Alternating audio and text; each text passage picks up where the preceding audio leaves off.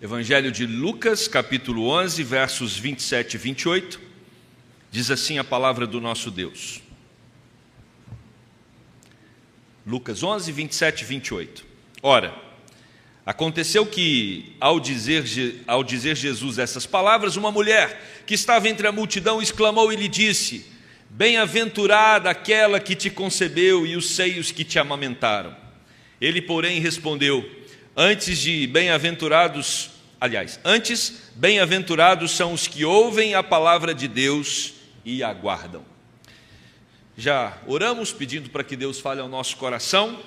Chegamos no mês do Natal. Esse mês é um mês especial.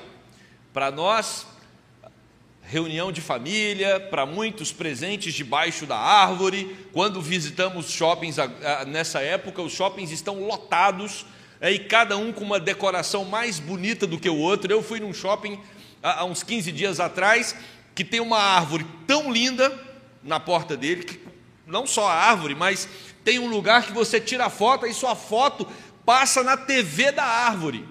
Né? Tem várias TVs na árvore e fica passando a foto de quem tirou. Eu tirei foto. Eu, Isabela e Bia. E aí a gente ficou se olhando passando, só a gente se olhando.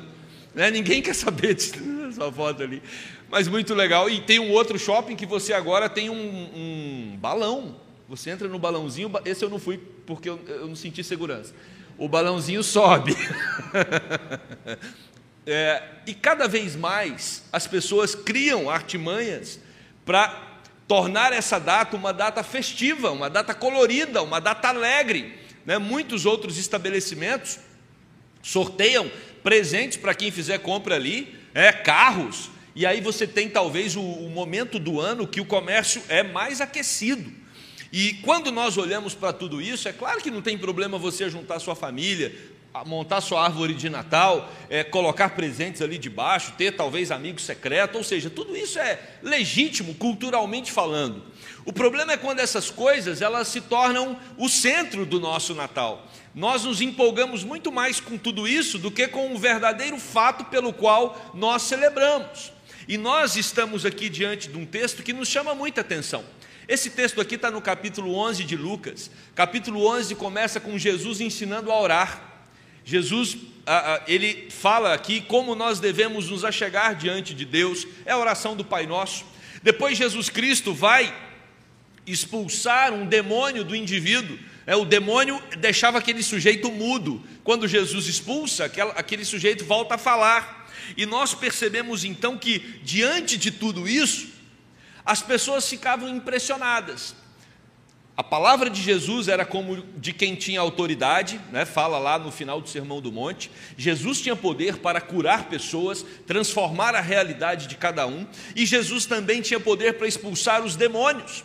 E aí, diante desse cenário, as multidões sempre estavam em volta de Jesus, e de repente surge uma mulher aqui na multidão que dá um brado, ela dá um grito. E esse grito chama a atenção de todos, inclusive chama a atenção de Jesus. O texto que nós lemos fala de uma mulher que felicita Maria. Olha só o que diz o versículo de número 27. Aconteceu que, ao dizer essas palavras, né, Jesus dizer essas palavras, uma mulher que estava entre a multidão exclamou e lhe disse: Bem-aventurada aquela que te concebeu e os seios que te amamentaram. Que curioso. Jesus é quem está fazendo milagres, Jesus é quem está expulsando demônios, é Ele que tem uma palavra de poder para a vida das pessoas. E o que essa mulher faz? Ela enaltece a mãe de Jesus e não o próprio Jesus.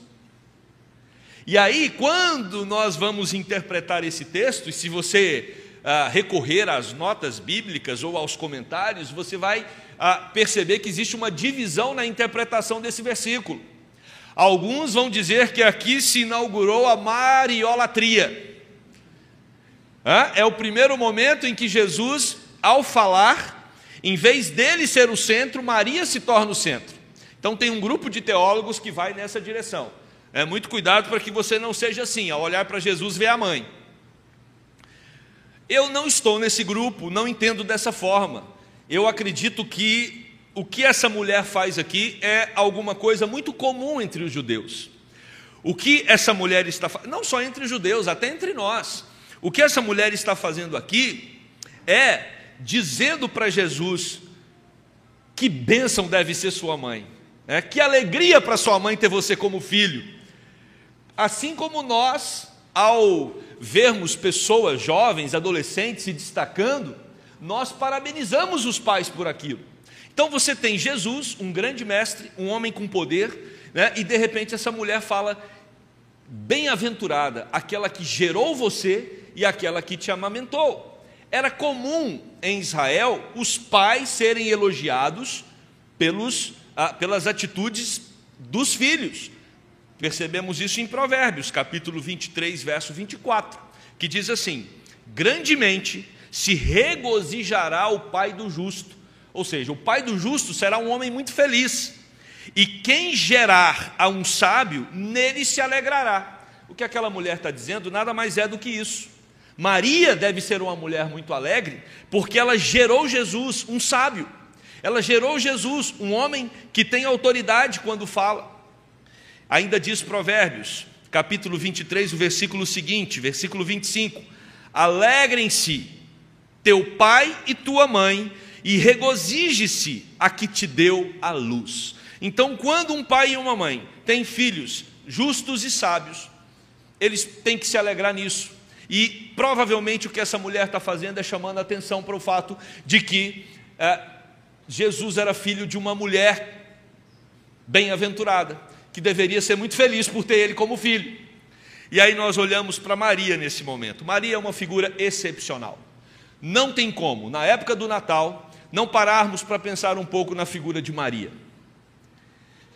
Não tem como não imaginarmos todo esse processo tumultuado que foi o convite do anjo, né, que veio direto de Deus, para que Maria pudesse emprestar o seu útero, o seu ventre, para que Jesus ali fosse gerado.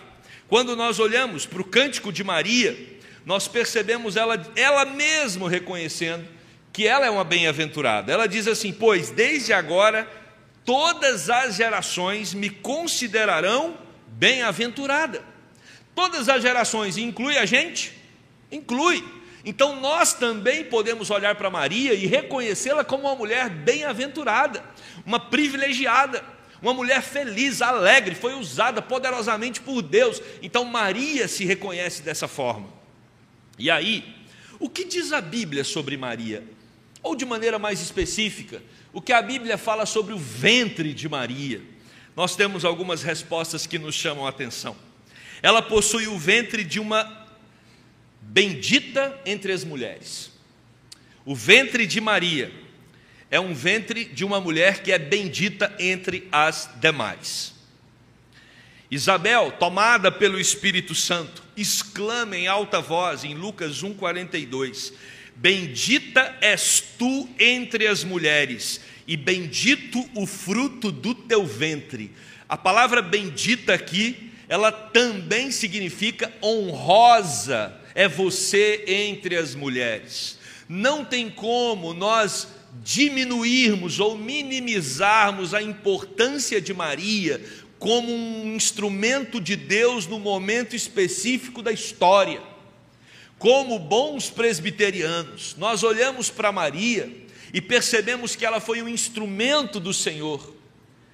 E é claro, pense em todas as mulheres da história, de todas as eras, Maria foi escolhida por Deus para que pudesse emprestar o seu ventre para que nele fosse gerado Jesus Cristo, nosso Senhor e Salvador. Que honra para essa mulher! Assim como nós olhamos para Noé e percebemos que Noé foi pinçado por Deus com seus filhos, para que a partir dele a humanidade recomeçasse a história. A Bíblia tem vários exemplos disso. Abraão, Sara, Sara foi pinçada por Deus para que aos 90 anos se engravidasse e a partir dela e do seu marido Abraão viesse uma grande nação. Mas nenhum desses, nem Noé, até porque seria impossível, nem Sara, teve o privilégio de ter no seu ventre o Messias e o Salvador. Maria é bendita, Maria é bem-aventurada. O ventre de Maria é um ventre excepcional, porque é o ventre aonde está sendo gerada uma criança, mas Maria é virgem. Isso não cabe na nossa mente. Celebrar o Natal não é celebrar o nascimento de uma criança que veio naturalmente. Celebrar o Natal envolve uma série de milagres. E dentre esses milagres está o de uma mulher virgem gerar e conceber um filho. Agora, irmãos, isso foi claramente dito pelo profeta Isaías que aconteceria. Qual, milagre, qual milagre pode ser maior do que uma virgem gerar uma criança? O milagre disso ser dito séculos antes. No profeta Isaías, capítulo 7, verso 14: Portanto, o Senhor mesmo vos dará um sinal, um sinal de que o Messias está chegando. Esse sinal não pode ser um sinal comum, ele tem que ser um sinal excepcional para que a gente saiba que essa criança não está querendo se fazer de Messias, ela é o Messias. Qual o sinal? Eis que a virgem conceberá e dará à luz a um filho e lhe chamará Emanuel, que significa Deus conosco. Que maravilha, irmãos. Foi profetizado, mas não foi não apenas foi profetizado, como teve testemunho externo. O autor do livro aqui, Lucas, ele diz o seguinte ao descrever o que aconteceu: que Maria estava desposada com um certo homem da casa de Davi, José, e que Maria era virgem. Diz claramente aqui Lucas 1, 27. O nome era José e a virgem chamava-se Maria. Então tem o testemunho externo, as pessoas sabiam. Maria estava noiva de José. Ela tinha provavelmente entre 14 e 17 anos, era o período né, em que as mulheres se casavam naquela época. Talvez você, jovem, é, de 40 anos né, para trás, assuste com isso, né? Como é que pode 14 a 17? Mas muitos dos nossos avós aqui, né, as gerações passadas, com 17, 18 anos, já estava casando. Então, os tempos mudaram, né? Talvez isso assombre os nossos adolescentes e jovens, mas quando olhamos as gerações passadas, percebemos que até pouco tempo as pessoas casavam bem cedo, mas Maria então estava noiva. E tem um testemunho interno, além da profecia, além desse testemunho externo em Lucas 1:27, nós temos a própria Maria questionando o anjo: como eu vou ser mãe? Como o Espírito Santo iria envolvê-la? Mas, além da profecia, do, te, do testemunho externo, do testemunho interno, a virgindade de Maria também é comprovada pelo José. E essa é uma parte é, é, que nós homens precisamos internalizar o que passou na cabeça de José. A gente precisa tentar vivenciar a situação. Você está noivo, já se preparando para casar, está tudo certo. E a noiva fala: a gente precisa conversar. Mulher, quando diz a gente precisa conversar, já não é fácil. Dependendo do semblante dessa mulher, você fala, gente, alguma coisa está acontecendo. E eu acho que José, quando Maria falou, eu, eu fico me vendo ali em José. Que, que essa mulher está querendo? Será que é terminar o noivado? E Maria fala: Olha, eu tenho um negócio para te contar. Você confia em mim? Confio, Maria. Claro, nós vamos casar. Eu estou grávida. Como assim, Maria? Grávida? É mas é do Espírito. Irmãos, José não era um anjo, nem um santão, né? Olha o que o texto diz. O esposo, sendo justo, Mateus 1,19, e não querendo infamar, resolveu deixá-la secretamente. Maria, você deve estar com algum problema. Tem um amigo meu psiquiatra, vou te dar o cartão dele. Essa história está bizarra e eu não posso, eu não quero conversar com você eu, vou, eu preciso ficar sozinho. Né? E José foi. Imagine esse período, como que José processou essa informação, até que o anjo aparece e tranquiliza o coração de José. Ou seja, várias evidências mostrando que Maria realmente era virgem quando ela se engravidou do Senhor Jesus Cristo. E o ventre dessa mulher foi poderosamente visitado pelo Espírito Santo. Lucas 1,35 diz: Respondeu-lhe o anjo: Descerá sobre ti o Espírito Santo e o poder do Altíssimo te envolverá com a sua sombra. Por isso, também o ente santo que há de nascer será chamado Filho de Deus. Porque Jesus não poderia vir de uma relação natural entre homem e mulher? Porque quem vai nascer daquele útero emprestado é o Filho de Deus, é o próprio Deus, é o Deus Filho. E por isso então precisa desse movimento milagroso, porque ele vai se tornar Deus homem. Ele nasce de uma mulher, mas ele é o filho único de Deus. E aí então Jesus Cristo vem ao mundo dessa forma. O ventre dessa mulher, além de ser um, o ventre de uma mulher bendita, além de ser o ventre de uma virgem, além de ser o ventre de alguém que foi visitado pelo Espírito, também é o ventre de uma agraciada. Lucas 1, 28, e entrando o anjo aonde ela estava, disse: Alegra-te, muito favorecida, o Senhor é contigo. Então, Maria, ela acha graça diante de Deus. E por último, o ventre dessa mulher gerou o Messias, mas depois, ela e José se casaram e eles tiveram muitos filhos. Nós não cremos na perpetuação da virgindade de Maria. Pastor, mas nós não cremos porque decidimos? Não. Nós não cremos porque a Bíblia diz que Jesus teve irmãos. Eu queria que você cuidadosamente anotasse esse texto, Mateus 13, 55 e 56. Anota essa referência. No intervalo hoje do primeiro para o segundo culto, uma irmã perguntou: Pastor, na Bíblia Católica também tem esse texto? Eu fui no meu gabinete, peguei uma Bíblia Católica, abrimos e conferimos. É o mesmo texto. É o mesmo capítulo, o mesmo versículo. Mateus, capítulo 13, versos 55 e 56. Olha o que diz. As pessoas estão impressionadas com Jesus e perguntam: Não é este o filho do carpinteiro? Não se chama sua mãe Maria? E seus irmãos Tiago, José, Simão e Judas não são seus irmãos? Não vivem entre nós todas as suas irmãs? De onde lhe vem, pois, tudo isso? Irmãos, Jesus tinha uma família, e essa família era composta por irmãos, está aqui o nome, tem nome dos irmãos de Jesus: Tiago, José, Simão e Judas. E não bastando os irmãos, o versículo 56 diz: ele ainda tinha muitas irmãs. Então isso não nos deixa dúvida. Aliás, quando você vai lá para o Novo Testamento,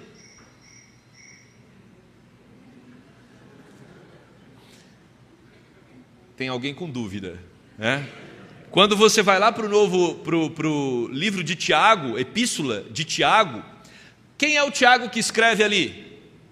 O irmão de Jesus, que não cria em Jesus enquanto Jesus estava na terra. Ele passou a crer em Jesus depois que Jesus foi assunto aos céus. Ele fala isso lá. Então o que nós percebemos é que nós cremos que Maria emprestou o seu ventre para que o Messias viesse. Era uma mulher bendita, era uma bem-aventurada, uma referência de humildade, de serviço na causa do Senhor. Era uma mulher que temia a Deus. Mas Maria foi também uma mulher normal.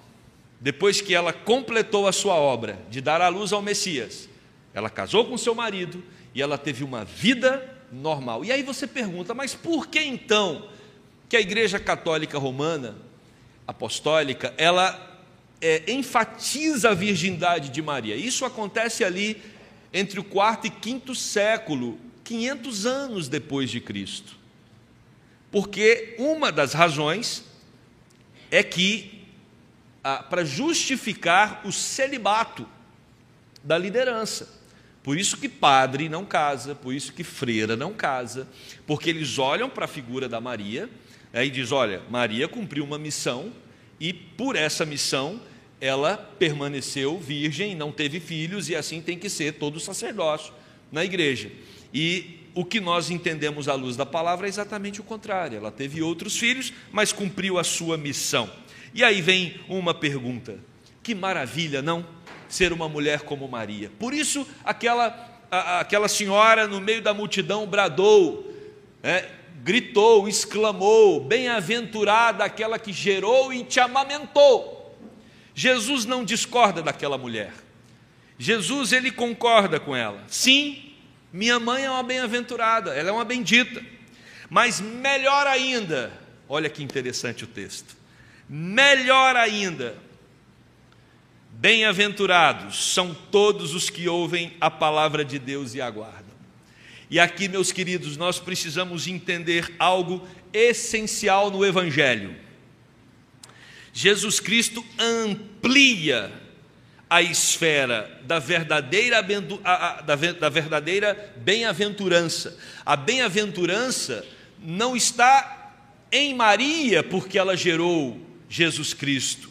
A bem-aventurança pertence a todos os crentes. Todos os crentes são bem-aventurados. Aliás, se você olha o Sermão do Monte, ele começa com uma série de bem-aventuranças. Bem-aventurado significa feliz, alegre. Ou seja, Jesus é a fonte de alegria. E Jesus então vem dizer aqui: mais bem-aventurados são aqueles que ouvem a minha palavra e guardam essa palavra. E Jesus vai nos mostrar que essa bem-aventurança todos os crentes podem ter acesso, como também ele deixa claro que muito mais do que o privilégio de Maria gerar no seu ventre Jesus Cristo, muito melhor é você crer em Jesus Cristo como seu Senhor e Salvador. Olha que interessante. Maria poderia ter cumprido a missão, gerado o Filho de Deus, no seu ventre. Mas se ela não cresce que Jesus era o Messias, o Salvador, ela não receberia a vida eterna.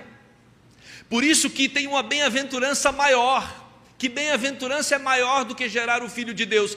É crer nele como Filho de Deus e crer que ele é o nosso Salvador. Martin Busser vai dizer o seguinte: carregar Jesus no ventre não era maior, não era maior de todas as bênçãos a principal bem-aventurança é a fé viva. Outro comentarista chamado Raio, ele vai dizer: foi maior honra para Maria ter Jesus habitando no seu coração pela fé do que ter sido a mãe de Jesus e tê-lo amamentado no teu seio. Maria foi uma bem-aventurada porque ela creu em Jesus no seu coração e não porque ela emprestou o seu útero e amamentou o filho de Deus. E aqui, meus queridos, nós temos um movimento que acontece muito nos evangelhos, quando Jesus pega uma situação natural e traz ela, transporta essa situação para a questão espiritual. A mulher samaritana pede água para Jesus pede água para a mulher. A mulher oferece água. Jesus fala: "Mas eu tenho uma água muito melhor. Se você beber dela, nunca mais terá sede". Aquela mulher calcula humanamente: "Me dá dessa água que eu não preciso vir ao poço". E Jesus fala: Não, eu estou falando de uma água que te leva para a vida eterna. Quando Jesus fala do pão que desceu do céu, ou seja, Jesus está sempre nos convidando a fazer uma releitura da vida, reinterpretar a vida à luz das questões espirituais. E é exatamente isso que acontece nesse texto. Nós somos convidados a olhar para a figura de Maria, entender que ela realmente foi uma mulher agraciada, uma bem-aventurada, mas tem algo que vai muito além disso, que é o que nós recebemos por meio de Jesus Cristo, que foi a salvação e a vida eterna. Esse é o centro do Evangelho, esse é o centro do Natal. É exatamente esse o tema que deve encharcar os nossos corações no mês de dezembro. Não são as festividades, é claro que todas essas festividades podem ser justificadas como bênçãos de Deus reunir a família, uma bênção de Deus, ter uma mesa farta com comidas deliciosas, bênção de Deus, trocar presentes, bênção de Deus, estar todo mundo com saúde, bênção de Deus, e vamos celebrar tudo isso, mas o que nós não podemos esquecer é que acima de tudo isso, nós estamos alegres, nós somos bem-aventurados, porque Jesus Cristo um dia entrou no nosso coração e nos deu a vida que nada nesse mundo pode nos dar. O maior presente que nós ganhamos foi o sacrifício vicário de Jesus Cristo. Por isso, o centro é ouvir a palavra dele, guardar no nosso coração.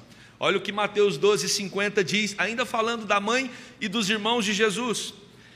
Porque qualquer que fizer a vontade do meu Pai celeste, esse é meu irmão, irmã e mãe.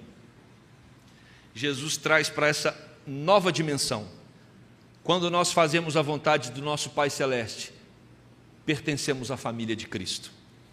E à família eterna, que viverá com ele para sempre. Todo aquele que ouve, pois, as palavras de Jesus e as pratica, será comparado a um homem prudente que edificou a sua casa sobre a rocha. Lutero diz o seguinte quando ele ah, comenta esse texto: entendam que são eternamente abençoados aqueles que ouvem atenciosamente a palavra de Deus e a aceitam em seus corações, colocando nela todo o seu consolo e confiança, pois ela jamais decepciona alguém. A palavra de Deus jamais nos decepciona. Quero concluir. Nada de errado com esse clamor da mulher no meio da multidão. Bendita, bem-aventurada seja aquela que te gerou e te amamentou. E Jesus responde: Mas bem-aventurado é aquele que guarda a minha palavra, mais bem-aventurado é aquele que ouve as minhas instruções. Que neste Natal nós possamos entender que existe muita beleza em volta dessa festa.